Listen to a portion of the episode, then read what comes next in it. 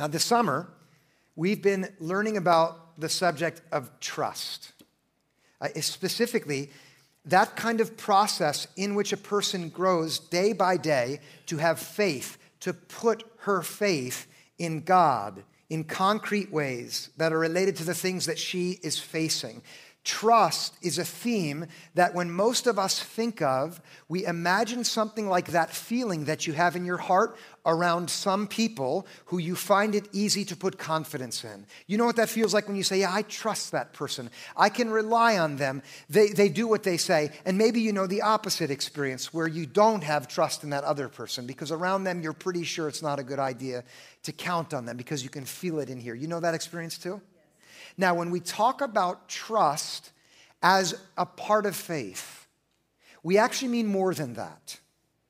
Uh, because trust as a feeling is one thing, uh, but trust as an, a, a step of faith is something different. Rather than it being a feeling, that you either have or you don't have based on your past experiences. When it comes to trusting God, sometimes you do go with God because your heart says this is right. But what we're going to see this morning is that trust, which is present in a person who is growing in faith, is a decision of the will rather than simply a feeling of the heart. So that with trusting God, it's not just, well, yes, I can trust God. It is, I will trust God. Because sometimes, this is what I want you to see this morning. Sometimes the thing God calls us to is so frightening and so intimidating that our hearts will tell us, you can't do it and you shouldn't do it. And trusting God means you do it anyway. Do you hear me? Okay, let me try to picture this for you. Imagine a benevolent father is going on a pathway with a beloved child. And as they move forward, they come to a fork in the road. And the father knows that the best thing for the child is turn to the left. The child at this fork in the road thinks to himself, left is the right way to go. Now, when the father says, you must turn left, at that moment, the child doesn't actually require any trust at all to go where the father says because his heart would have led him in that way anyway. Do you see it? That's how we often think of trust. It's the thing that our heart tells us. Imagine now they're further down the road, and now again the child thinks left is definitely the right way to go. To the right, that's far too scary. I can't manage that. And imagine the father says, Here, you are turning right. It's the best thing for you. And that child doesn't feel that turning to the right is the best thing. This is a moment where the question of trust, in the way that we're using it, where the question of trust arises. It's not can that child feel like going to the right is the right way? No, the child can't. The question is will that child trust the father? And that's a question of which way will that child walk, to the left or to the right? Do you see it? Now, here, you, every one of you, and I can say this about the people who I know and I care about, and the people who I've never met you walk through life on a path that has lots of different options, don't you?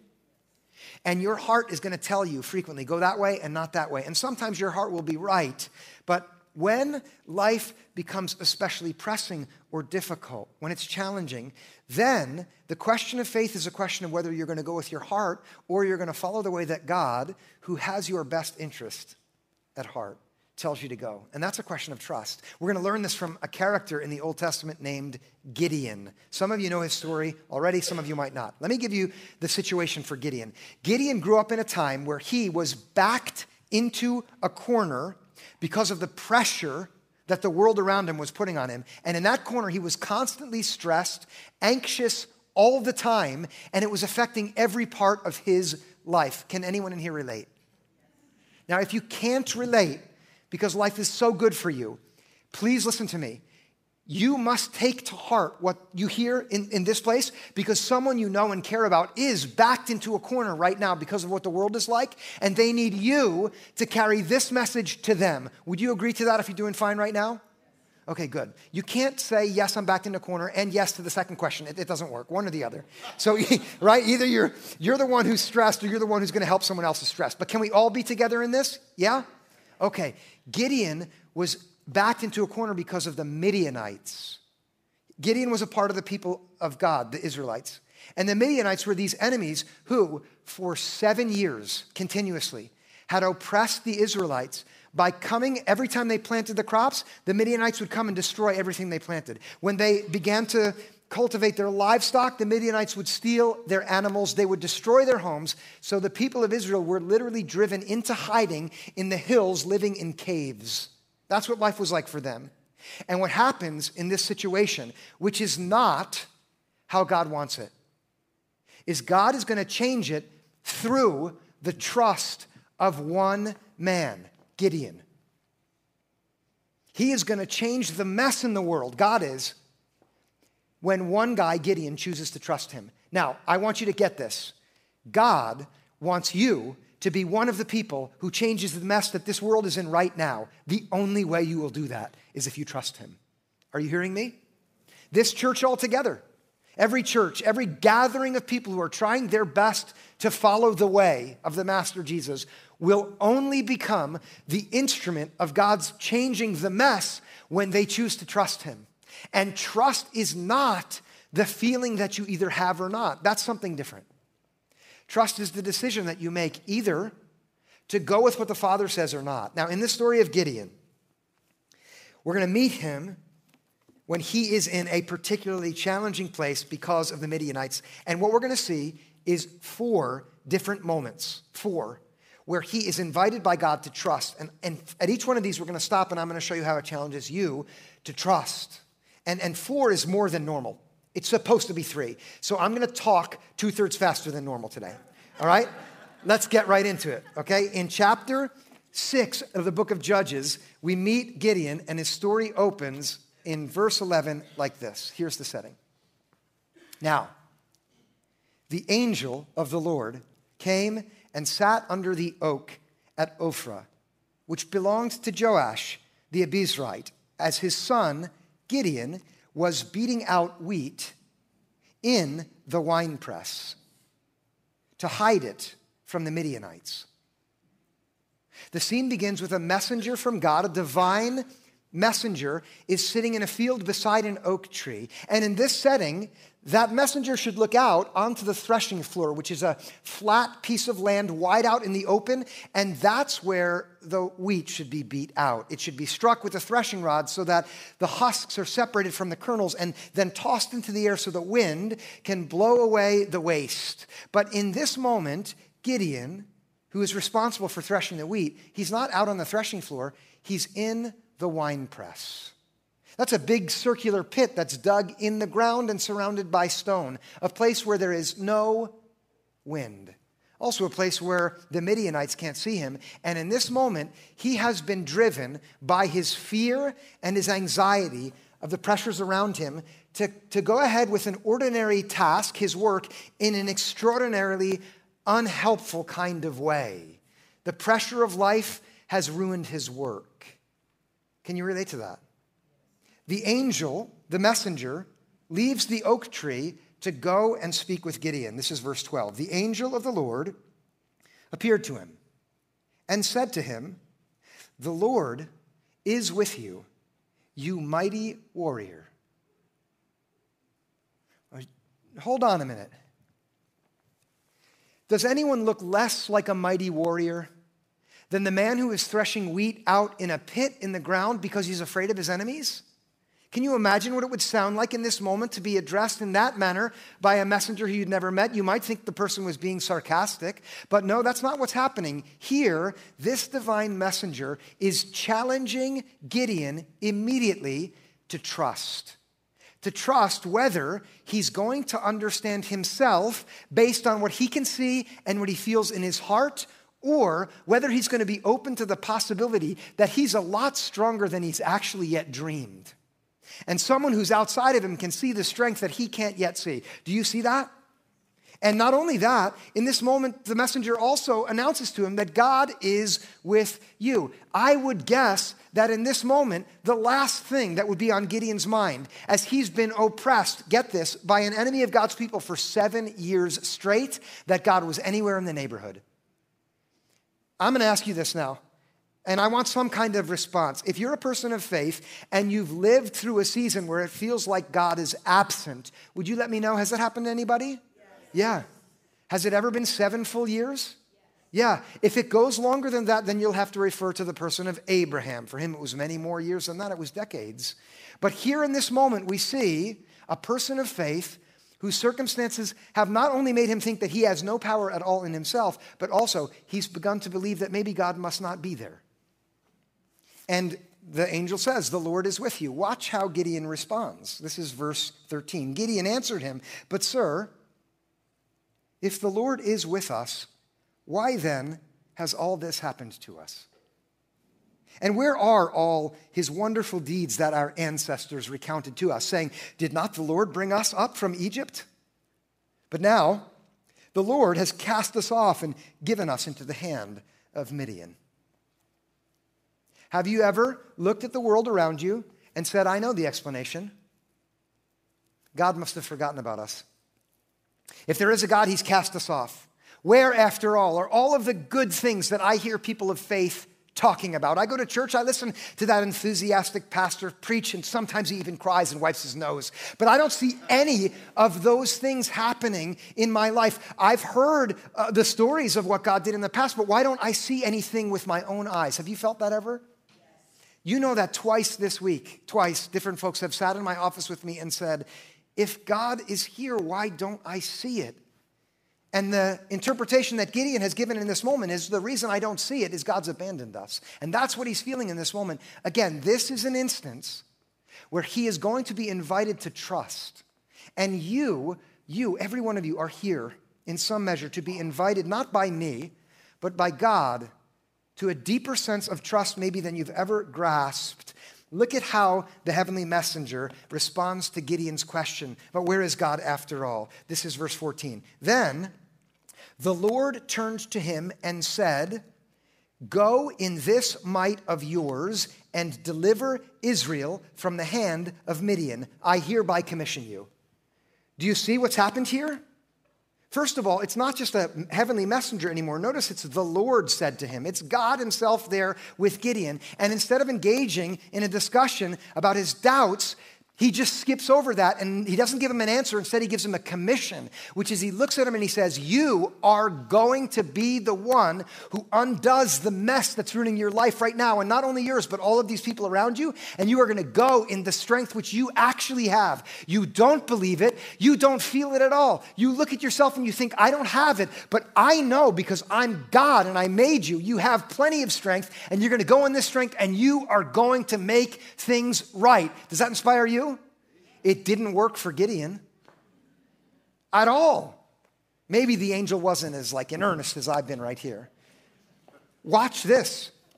He responded, this is verse 15. He responded, But sir, how can I deliver Israel?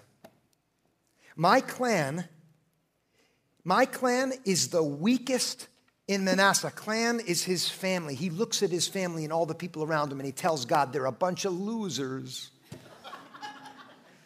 You felt that sometimes looking at the people around you, haven't you? You can admit it, even if you're sitting next to them right now. They thought the same about you. And he adds, and this is a sign of true humility, and I am the least in my family. And here we must take Gideon at his word. When this man looks at himself in the presence of God, he says, hopeless, utterly powerless I'm the weakest person I know. Do you know that there are some people of faith who believe that they're stronger than everybody around them and they are confident and they, they, they, everything for them is a victory. But I'll tell you this as a pastor many of you, and you think you're the only person who feels like this, you look at yourself and you say, I'm the weakest person I know. If you've never felt that, and you try to walk in faith behind Jesus, I promise you that at some point your self assessment will be just like Gideon's. How could anything come uh, of me? I'm so weak. If you've never felt that, I, I, promise you, you will. That's what Gideon feels in this moment when he is told by the angel that you are going to be the one that God uses to overcome this impossible problem. Look at how the Lord responds to him. This is verse 16. The Lord said to him, But I will be with you. And you shall strike down the Midianites, every one of them. And here this amounts to a correction of vision. The Lord tells him, in essence, stop looking at yourself, stop looking at all the people around you, and look at me instead. Because when you see the Lord, who you see is the one who has all the power that's required and who has the commitment to you that will enable you to walk forward so long as you're trusting him into whichever battle he calls you into in order to become his instrument in overcoming the mess that this world is in right now. Would you open your heart to the possibility that you are here this morning to listen with your heart open to God's statement to you, which is, I am with you so that you can move out of this place where you're trapped into the freedom that I have for you and the part that I want you to play in my mission? Would you be open to that or not? Okay, you didn't answer strong enough, so I'm gonna keep going on this one. When I look at you, what I see is a gathering of people who are commissioned by God Almighty to play a part in God's mission in the world. And some of you know it, and the only difference between those of you who know it and believe it and those of you who would never believe it is that second group of you hasn't been awakened to the truth yet, which is you also are commissioned by God to have a hand in his mission. I do not look at this church and think, well, I'm the guy who does ministry and everybody else receives what I do. Absolutely not. I look at you, you are the players in the game. You're the only ones who can go out on the field. I can't. When I go out into the world, people expect me to have faith because it's my job. Oh, you're a pastor. Of course you believe that and act like that. No, you are invited to be God's workers in the world. The only way you'll have your part in what He calls you to is when you have trust. And that's what God is inviting you to right now. What is the thing that traps you? Will you let that come to mind for a moment? Here we're going to start our four pictures of what Gideon is invited to entrust. Because in Gideon's case, you remember where he is? When this whole thing happens, where is he? Help me out. In the wine press. And so for him, the first practical step of trusting God is not what he feels, because he feels like staying in there because he's terrified. The first step for him is to get out of the wine press. And the first step for you right now is whatever winepress has you cowering in fear, you need to get out of it. God wants you to. And I don't know what it is. You know better than me. You don't know as well as God knows. But just as that heavenly messenger came to Gideon in his cowering fear, God comes to you right now and he says to you, Get out of that winepress.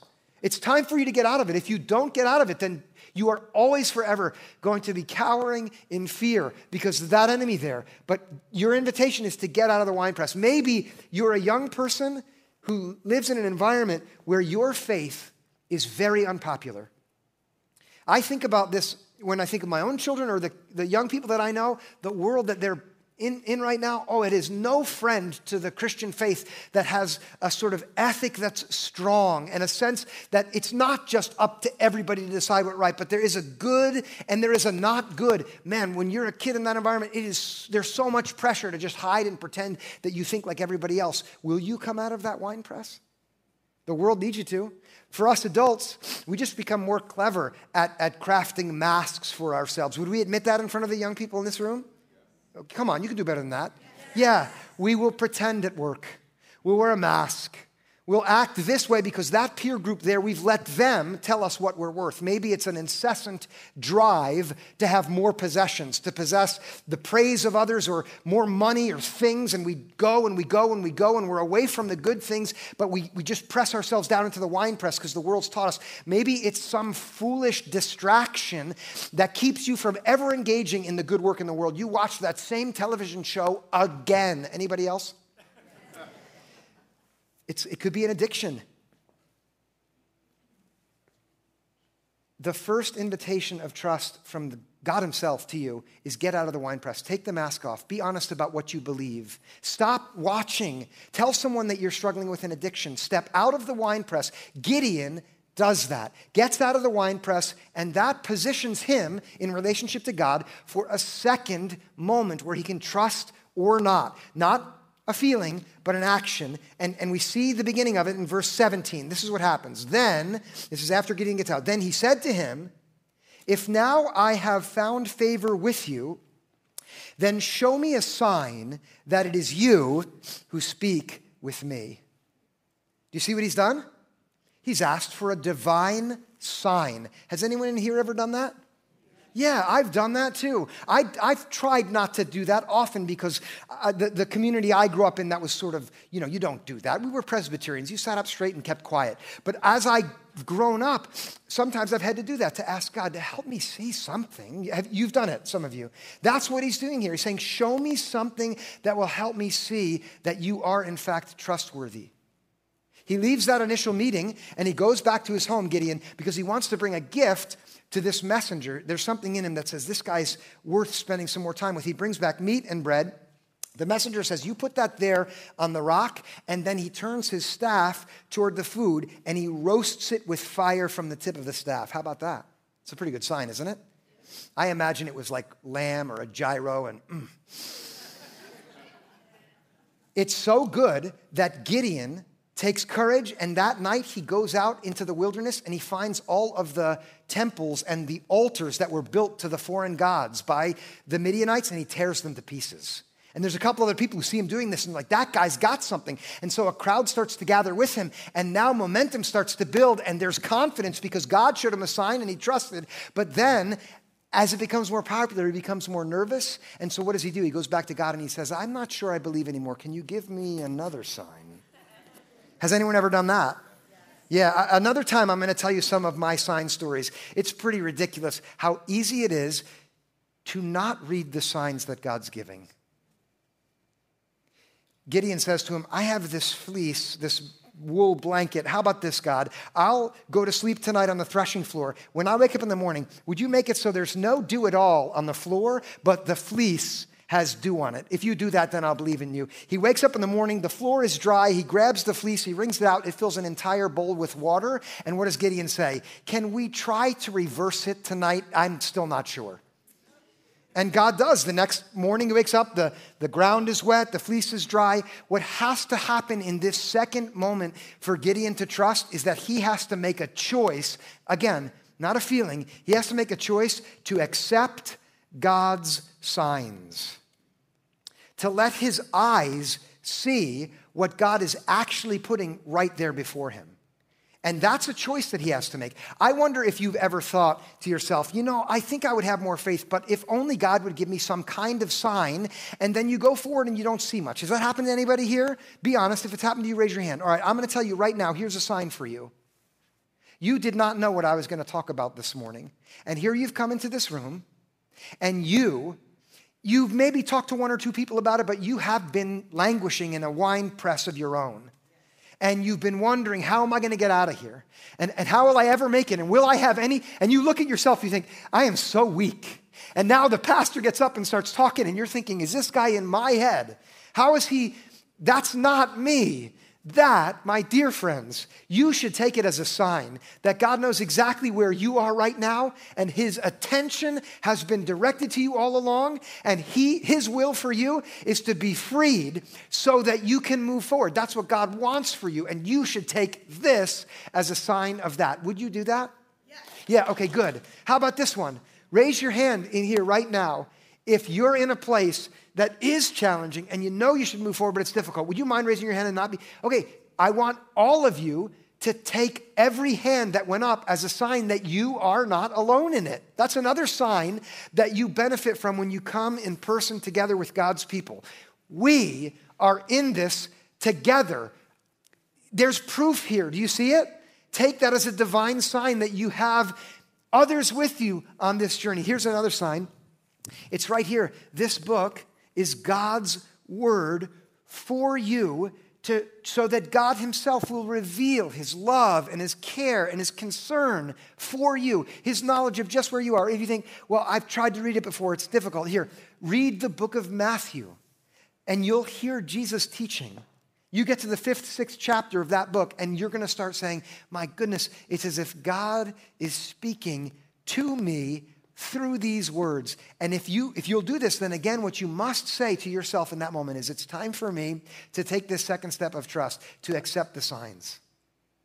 Where is God showing himself to you now? To, ask this. And how do you need to turn your eyes toward that and just accept, okay, this is a sign? Not so you feel a sudden burst of confidence. No, but so you choose to trust that God knows where you are, loves you, and is calling you forward. You let that come to mind for a moment? Sorry about that. this is emotions. I get it from my mom. My mom cries at TV commercials. Third step of trust. Okay, third step of trust. He accepts the sign, he goes back and starts gathering fighters to join him in this battle. And it works. It works better than he would have guessed. It goes from a few dozen guys, a few hundred, a few thousand, 32,000 men join up with Gideon to say, enough is enough. We're in this battle with him against this enemy of God's people. We're going to make this happen. The, the gathering meets all together at the base of a hillside. On the other side of that hill, that's where the enemies are. And that's where we meet the third moment where God challenges Gideon to an act of trust. Judges chapter 7, we go forward a little bit, verse 1. Here's what it says Then Jerubbaal, that is Gideon, you can tell why he goes by Gideon, Jerubbaal. That's, that's a and all the troops that were with him rose early and encamped beside the spring of Harod.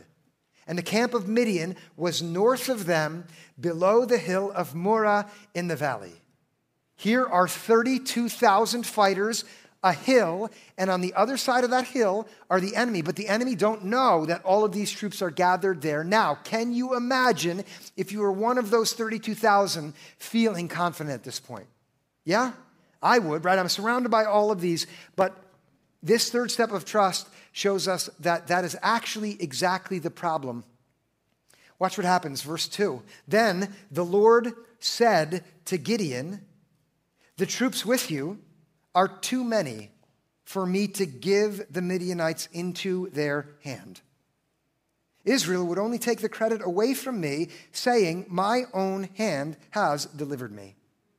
Now, if you would expect God to say anything, you would think He would say, You don't have enough troops for me to give Midian into your hand. But it's the opposite. And the reason is there in the last thing that God says, which is the worst possible outcome from God's perspective here, is that these troops would think that they won because of how strong they were.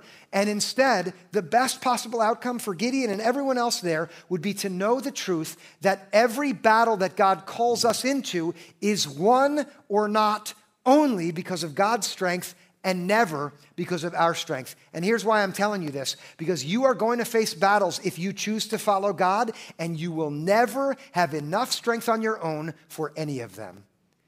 Does that sound discouraging to you? It's not. It's not discouraging for only one reason because the battles that God calls us into are the battles where we must learn to trust Him. And what that will require for Gideon is to rely on God's power. I tell you this when I sit with folks as a pastor and they open up the, the challenges to me that they're facing, inevitably it gets to the point where they say, I, Christian, I don't have enough strength for this. I can't do it. It happens every other time that I listen to someone. I would say that half of the conversations I have, if I listen well enough, it gets there. And I say, when I'm speaking the truth, of course you don't. I don't have the power. I don't. Gideon and all of those troops, God says to them, it's too many. The sun is starting to go down. God says to Gideon, Tell you what, you get up in front of those 32,000 and you tell them, anyone who's feeling afraid, who's thinking about home, who's missing their children, who'd rather be relaxing and, and eating a dinner with loved ones, you're free to go. You don't have to come into the battle. 22,000 troops get up and leave. Can you imagine if you're Gideon then? That's a huge reduction in force. 10,000 are left. The sun's getting even lower. Now God says, okay, still too many.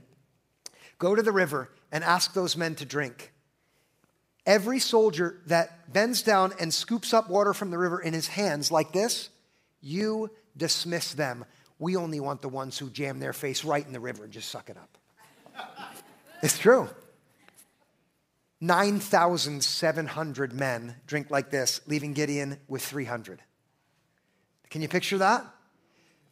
God challenged Gideon in that way because he wanted Gideon to learn to rely on God's power. And the truth for you and for me is that the battles that are before us, the ways in which the world is not right before you individually, whatever it is for you personally, if you are going to wage that battle in faith, now, I'm talking about a battle in faith. I'm not talking about the battle that you decided to stir up. That's nothing to do with what we're talking about. But if you are called to the right thing and that battle before you, it, it, it, intimidates you, it should. You don't have the strength for it, God Himself does. And you need to know that because you are going to be tempted to take up the wrong kinds of weapons in the fight that is before you. And that's what God saw with Gideon. He saw a man taking up the kinds of weapons that the enemy were going to use, and God didn't want that to happen. And you you know the greatest temptation for me and for you right now? If you are a person of faith in the United States of America in 2022, the enemy that's all around us that makes us feel afraid to be honest about our faith,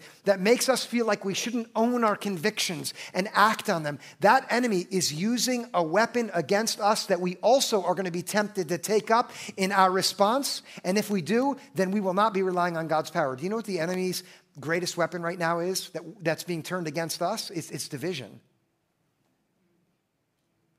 Would you think about this for a minute? Have you ever lived through a time where you were more suspicious of that person who you think maybe is on that other side than the one we live in right now? Yes or no? I never have lived through a time like this. I've been a pastor for 25 years. I've never seen a time where people are more anxious and, and trepidatious about what do they think, which side are they on, and that is the enemy's weapon. Jesus does not call people to divide up, he unites them in the spirit. He calls them to lay down hatred so they can pick up love. He calls them to put down disdain so they can pray for their enemies. He says, No more shutting the door on that other person who's different from you. You open the door, you sit down at the table with them. If you want to sit at the same table as Jesus, you have to let Him welcome the people around you. And so the only way for you and me and this church to be relying on God's power in the battle that we're in right now is to use the weapons of Jesus. And those are the weapons of love, grace, kindness, benevolence, peace, joy, patience, understanding, goodness. Can you use those? Yes or no?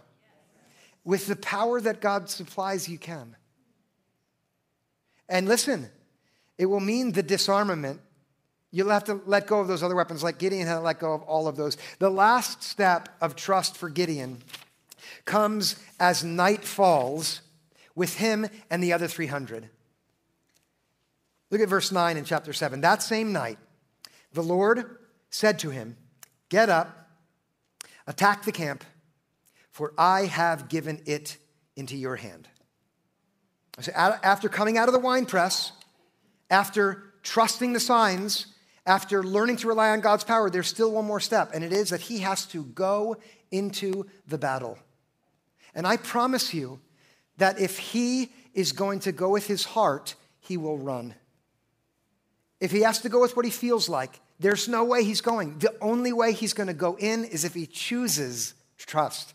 Not the feeling, but the decision, the act of the will altogether to move forward with this few. And I'm telling you, if you've been inspired this morning to think of some battle that God's calling you into, you don't have the strength. The closer you get to going there, the harder it's going to be because you're going to be afraid. But in that battle, trust me now, you don't have to fight with your strength. It's not enough. And you don't need to use the enemy's weapon. Picture this the 300 of them as all the other troops have left behind, the three, 300 of them only have two things that are worthwhile. They have the lamps that each one of the heads of, of, of, the battalions that have now gone away. They have the lamps that those men have left behind and the shofars that they've left behind. You know what a shofar is? It's the horn that you put here and like that.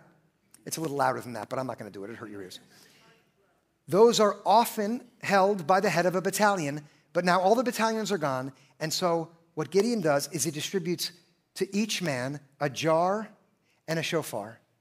And quietly they go in under the cover of night into the enemy encampment, and all at once they break the jars, revealing the light, and they blow their horns, making it sound to the enemy like there is an enormous army and battalion that's suddenly come upon them. And in their shock and dismay, the Midianites grab their swords and they spring to it and they start to fight. And what they don't know is that in the darkness, the Midianites are killing the Midianites. And none of God's people have to kill anyone because the enemy destroys the enemy. And in this moment, we see that the invitation that is ours from the Prince of Peace, Jesus, the one whose greatest strength is love, he invites us to engage in a battle where we don't need to kill anybody at all. We can just step back because the heart of the Christian message is a story where the greatest enemy kills the greatest enemy. Think about this. When Jesus Christ came, it was to defeat the oppressor of all mankind. And you might know this already, and you might not. The thing which plagues you all the time. It's not how annoying that other person is. Yeah, they're probably pretty bad. You're just like they are to them. It's not all of the politics around us, though that's miserable. It's not another terrible news story, even though those things are wicked. The thing deep down at the root of all of it is sin, the power of sin and death. And what God does in Christ is He comes as this powerful Prince of Peace in Jesus to overcome that enemy. And the way he does it is by letting the power of evil appear to have the victory over Jesus in the crucifixion. And what happens three days later is it becomes apparent that evil has defeated itself when it took Jesus' life. Because, listen now, hate is strong, it's not even close to the power of love. And the truth about every enemy is that its days are numbered. And the truth about you is you are invited by God to rely on his power, to accept the signs that he gives you, to step out of whatever wine press that you are in, so that you can go into the battle that you will wage with the weapons that are uniquely ours as followers of Christ, and in trust become the agents that he uses to change the mess that's all around us. And when we do it, to rejoice not in our strength or in our power, but in the power of our Maker, which is perfect. Amen? What do you say? Shall we pray? Let's do that. God, we thank you so much for the great and moving story of Gideon. We thank you that he was weak, and yet you invited him and then empowered him to be strong in a battle that needed to be waged. I pray for each and every person in this room, for the young and the old, for every one of us to have our hearts open now to the places where you're calling us to trust you in action so that we are free to step out of the places where we're trapped and believe what you say about us. That even as we look at ourselves and say, I am weak, you look at us and tell us that we are mighty in your strength. And with that confidence that comes from trusting you, I pray that we would do the things that you called us to and the world would benefit from it. And I pray this in the name of Jesus. Amen.